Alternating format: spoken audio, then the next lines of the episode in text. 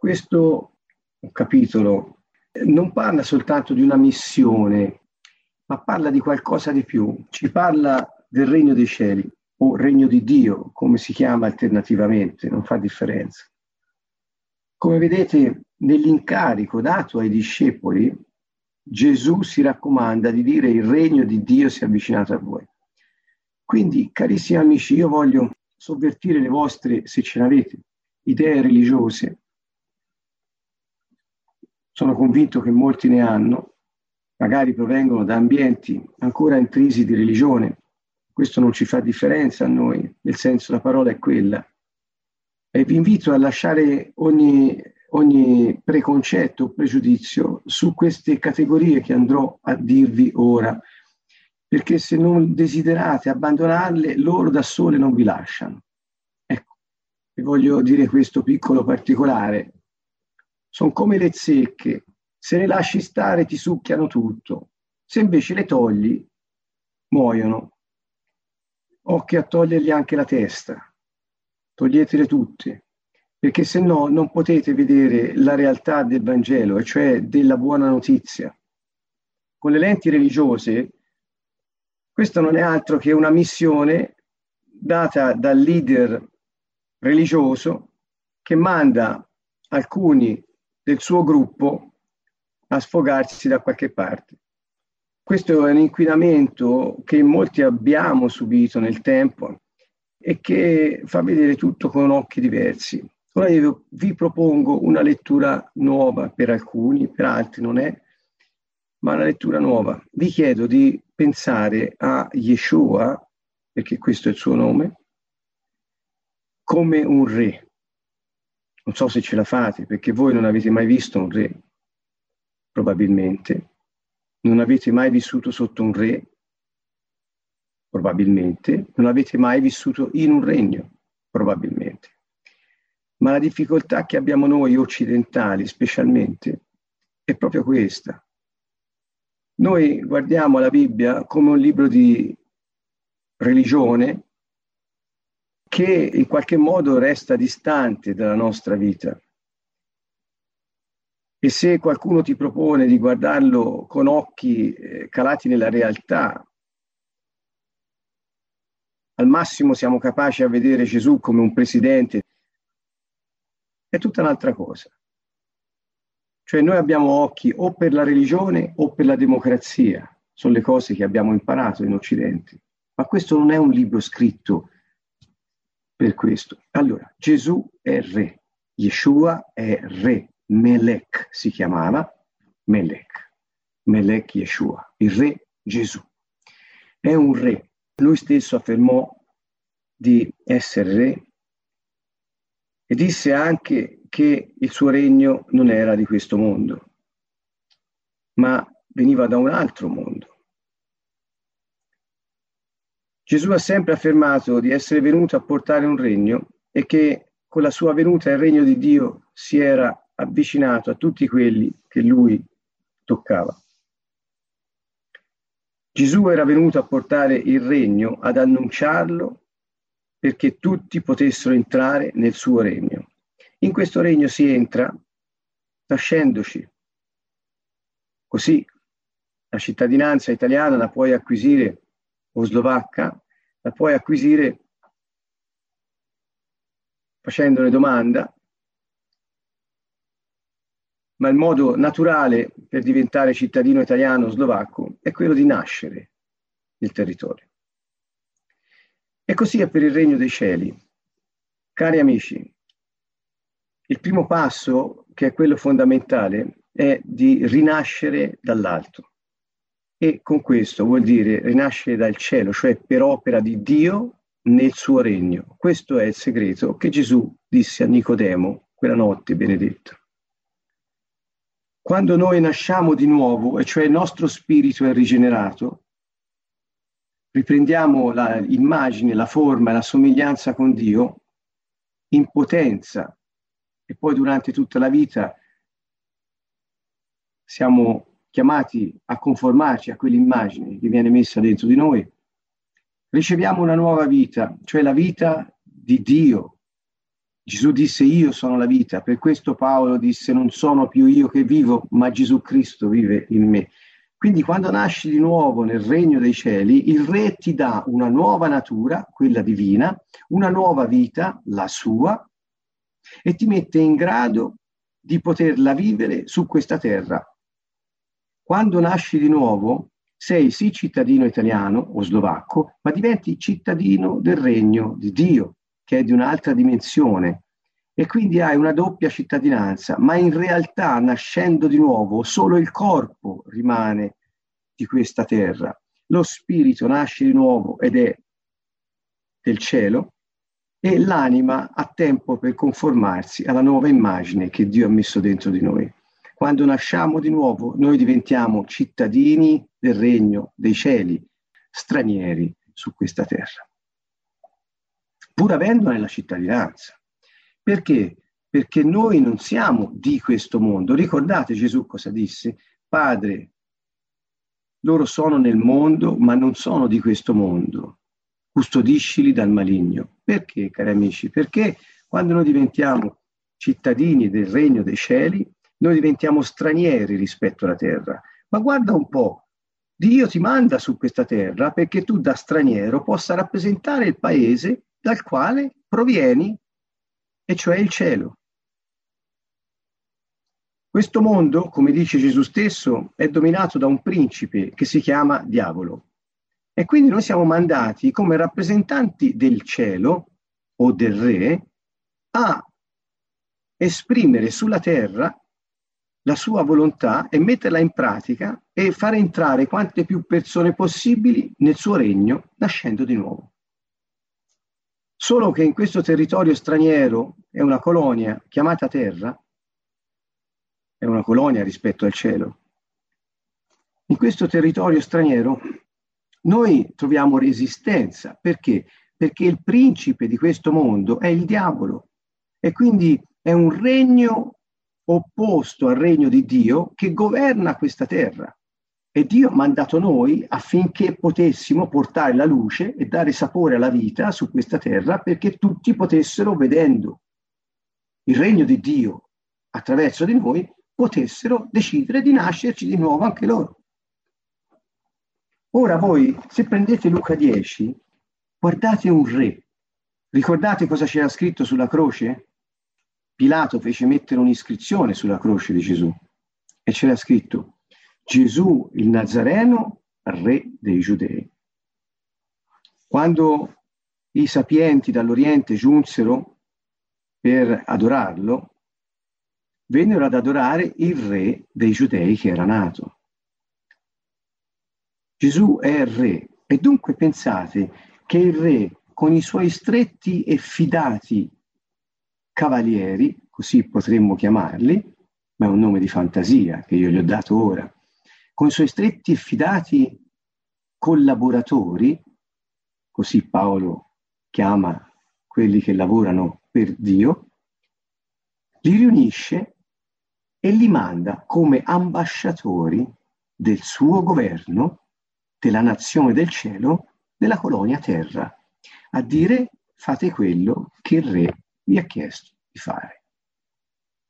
Dio ci ha incaricati come ambasciatori di rappresentare il suo governo, la nazione celeste sulla terra, affinché con l'autorità e la potenza che ci ha attribuito potessimo far vedere il regno di Dio in azione.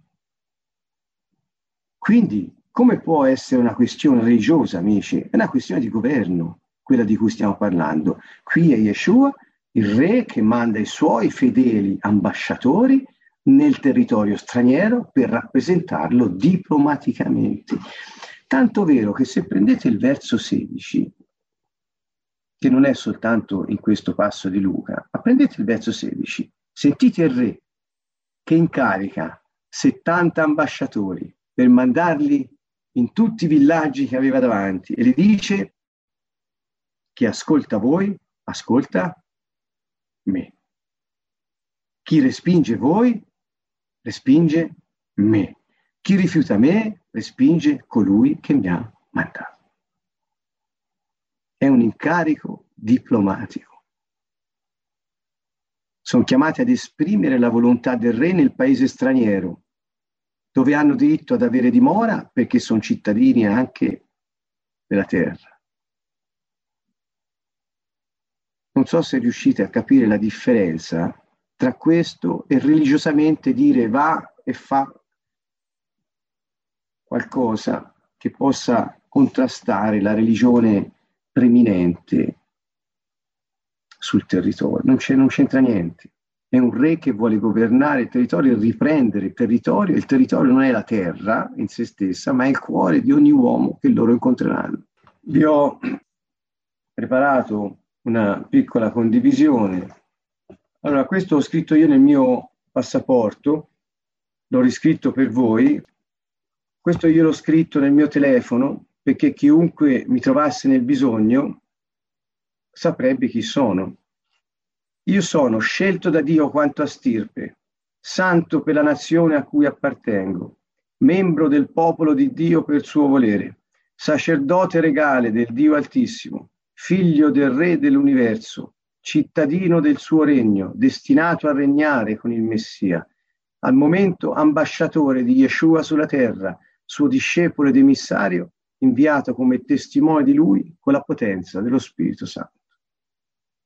Ecco, voi capite che è un altro parlare, un altro dire, che non le solite tiritere religiose, è una questione di appartenenza a una nazione, a un paese che ha un re e chi è sacerdote è ambasciatore perché è cittadino, discepolo perché ha imparato dal re stando con lui ed emissario perché è inviato dal re, diventi testimone perché lo conosci intimamente.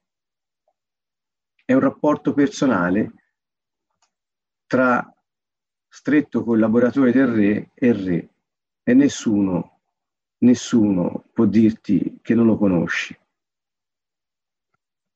Vogliamo fare velocemente una carrellata, leggerò questi passi velocemente. Siamo figli, perché siamo figli? Lo dice Gesù. Beati quelli che si adoperano nella pace, per la pace, perché saranno chiamati figli di Dio affinché siate figli del Padre vostro che è nei cieli, perché egli fa levare il suo sole sopra i malvagi, sopra i buoni, e fa piovere sui giusti e sugli ingiusti. Matteo 17 gli rispose sì, quando fu entrato in casa di Simone, lo prevenne e gli disse, che te ne pare Simone, i re della terra da chi prendono i tributi o l'imposta? Dai loro figli o dagli stranieri? Dagli stranieri, rispose Pietro. Gesù gli disse, i figli dunque ne sono esenti. Romani 8. Infatti tutti quelli che sono guidati dallo Spirito di Dio sono figli di Dio. E voi non avete ricevuto uno spirito di servitù per ricadere nella paura, ma avete ricevuto lo spirito di adozione mediante il, mediante il quale gridiamo Abba, che vuol dire babbo, papà, padre. Lo spirito stesso attesta insieme con il nostro spirito che siamo figli di Dio. Se siamo figli, siamo anche eredi, eredi di Dio, coeredi di Cristo, se veramente soffriamo con Lui per essere anche glorificati con Lui. Sempre Romani 8, poiché la creazione aspetta con impazienza la manifestazione dei figli di Dio. Vado a Galati 3:7. Riconoscete dunque che quanti hanno fede sono figli d'Abramo e quindi eredi delle promesse fatte ad Abramo perché siete tutti figli di Dio, dice Galati 3:26, per la fede in Gesù Cristo. E ancora Galati 4, perché siete figli. Dio ha mandato lo spirito del figlio suo nei nostri cuori, che grida, Abba, Padre. Efesini 1, avendoci predestinati nel suo amore ad essere adottati per mezzo di Gesù Cristo come suoi figli, secondo il disegno benevolo della sua volontà Siate dunque imitatori di Dio perché siete figli da Lui amati, perché in passato eravate tenebre, ma ora siete luce nel Signore, comportatevi come figli della luce. Sopportate queste cose per la vostra correzione, vi ritratta come figli. Infatti, qual è il figlio che il padre non corregga? Giovanni, vedete quale amore ci ha manifestato il Padre, dandoci di essere chiamati figli di Dio E tali siamo. Per questo il mondo non ci conosce, perché non ha conosciuto Lui, carissimi. Ora siamo figli di Dio, ma non è ancora stato manifestato ciò che saremo, parla della risurrezione. Siamo che quando Egli sarà manifestato, saremo simili a Lui, cioè quando tornerà Yeshua, perché lo vedremo come Egli è. In questo si distinguono i figli di Dio dai figli del diavolo. Chiunque non pratica la giustizia non è da Dio, come pure chi non ama suo fratello. Da che si vede che siamo figli di Dio? Se facciamo la volontà di Dio e se amiamo gli altri. Molto facile. Ma oltre a figli siamo anche cittadini. Efesini 2. Ricordatevi che in quel tempo eravate senza Cristo, esclusi dalla cittadinanza di Israele ed estranei ai patti della promessa, senza speranza e senza Dio nel mondo. Quanto a noi, la nostra cittadinanza è nei cieli, da dove aspettiamo anche il Salvatore, Gesù Cristo, il Signore. E siamo ambasciatori, amici. Noi dunque, scrive Paolo nella seconda lettera ai Corinzi, facciamo da ambasciatori per Cristo, come se Dio esortasse per mezzo nostro vi supplichiamo nel nome del Messia, siate riconciliati con Dio. Il messaggero malvagio, questo è il libro dei proverbi, cade in sciagure, ma l'ambasciatore fedele porta guarigione. Efesini 6:20, per il quale sono, cioè per il quale, cioè per il Signore, sono ambasciatore in catene, perché lo annunci francamente come conviene che ne parli. Non solo, ma siamo sacerdoti, amici. Pietro, 1 Pietro 2,9, ma voi siete una stirpe eletta, un regno di sacerdoti, una gente santa, un popolo che Dio si è acquistato. Per cosa si è acquistato questo popolo? Perché proclamiate le virtù di colui che vi ha chiamati dalle tenebre alla sua luce meravigliosa. Cos'è questo ministero della riconciliazione che come ambasciatori siamo, vedete, vi supplichiamo nel nome, siate riconciliati con Dio. Cosa ci chiede il nostro, il nostro re, mandandoci in questa terra straniera a rappresentarlo come ambasciatori? Riconciliatevi, riconciliatevi. Guardate, Paolo dice, se dunque uno è in Cristo, egli è una nuova creatura, le cose vecchie sono passate, ecco, sono diventate nuove. Qui parla di chi è nato di nuovo. E tutto questo viene da Dio che ci ha riconciliati con sé per mezzo di Cristo e ci ha affidato il ministero della riconciliazione. Infatti Dio era in Cristo nel riconciliare con sé il mondo, non imputando agli uomini le loro colpe, ha messo in noi la parola della riconciliazione. Il nostro compito come ambasciatori è di portare le persone a lasciare i loro peccati girare di 180 gradi e tornare a Dio con tutto il cuore, riconciliandosi come il Padre. Avete la parabola del figlio prodigo se vi piace. Romani, se infatti mentre eravamo nemici siamo stati riconciliati con Dio mediante la morte del figlio suo, tanto più ora che siamo, che siamo riconciliati saremo salvati mediante la sua vita. La riconciliazione è avvenuta grazie alla morte del figlio sulla croce, così dice la Bibbia, e cioè chi è in Cristo, cioè chi, chi si è identificato con lui sulla croce ed è morto con lui, in lui, su quella croce, all'uomo vecchio, è riconciliato con il Padre. Ora Dio vi ha riconciliati nel corpo della carne di lui, vedete? Per mezzo della sua morte per farvi comparire davanti a sé senza difetto e irreprensibili. Ecco, cari amici, i discepoli diventano questo e quando sono pronti il re li manda non solo ambasciatori sulla terra, ma anche emissari del re per esprimere la sua volontà e manifestare la sua autorità e la sua potenza. Sono due cose diverse. Lui ha dato autorità e potenza. Perché un ambasciatore ha i pieni poteri di rappresentare la sua patria in terra straniera. E lo sapete che chiunque in un paese straniero tocchi l'ambasciatore di un'altra nazione è nei guai seri. E sapete che l'ambasciatore in terra straniera non ha mai bisogno di niente perché a lui provvede sempre il suo paese non deve mai procurarsi niente da solo.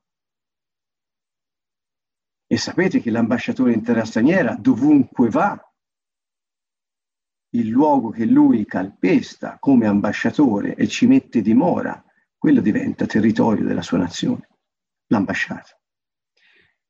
Dunque, amici, che stasera insieme a me, ovvero al canto nuovo, noi stiamo dicendo aprite la vostra ambasciata. Qualcuno ha le porte con le ragnatele, ha le finestre chiuse. Qualcuno non sa neanche che la sua ambasciata è fatta per essere aperta e qualcuno non sa neanche di essere ambasciatore in missione.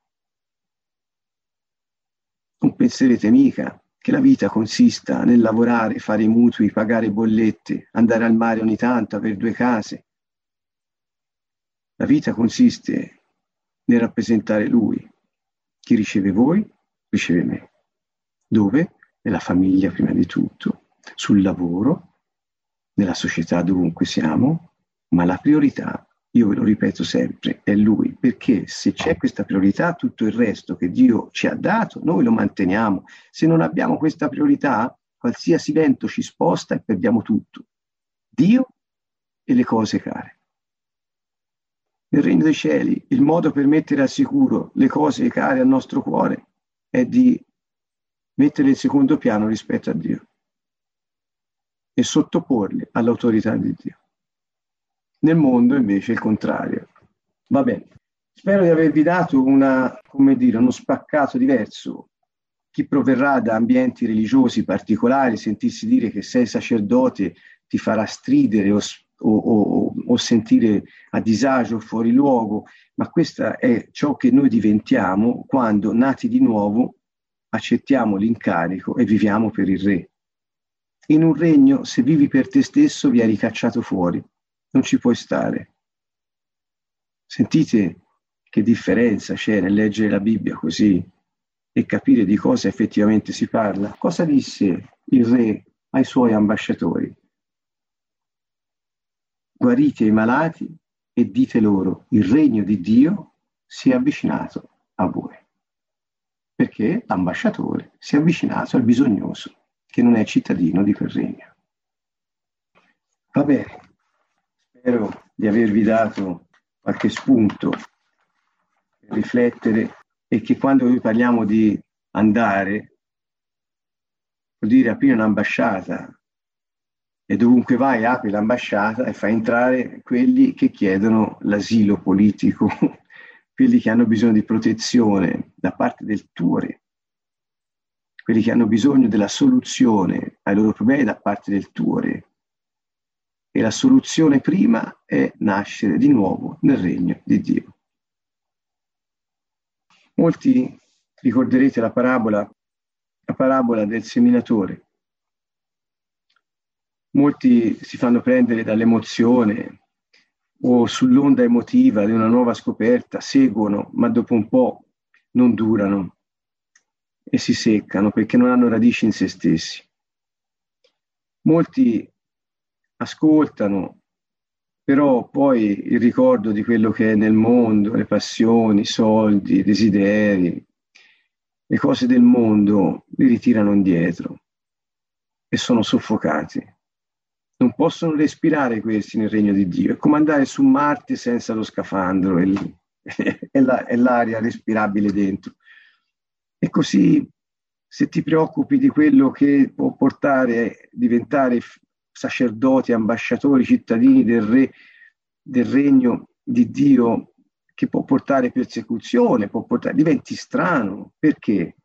Perché, cari amici, guardate qui, diventi santo, perché appartiene a una nazione santa. Cosa diceva Dio ad Israele? Voi non siete come altre nazioni. Quando erano nel deserto, voi siete diversi.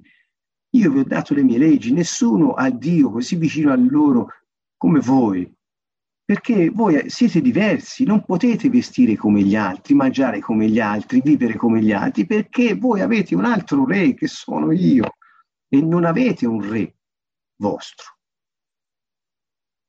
Santo vuol dire essere separato dagli altri, dal resto, cioè diverso, unico, speciale, oltre a tante altre cose. Quindi quando vi sentite diversi e speciali, perché assomigliate al vostro Padre che è nei cieli, piuttosto che a quelli che vivono secondo il diavolo, siate beati. Il compito che abbiamo è grande, è quello di aprire l'ambasciata e indicare a tutti il Re, Gesù.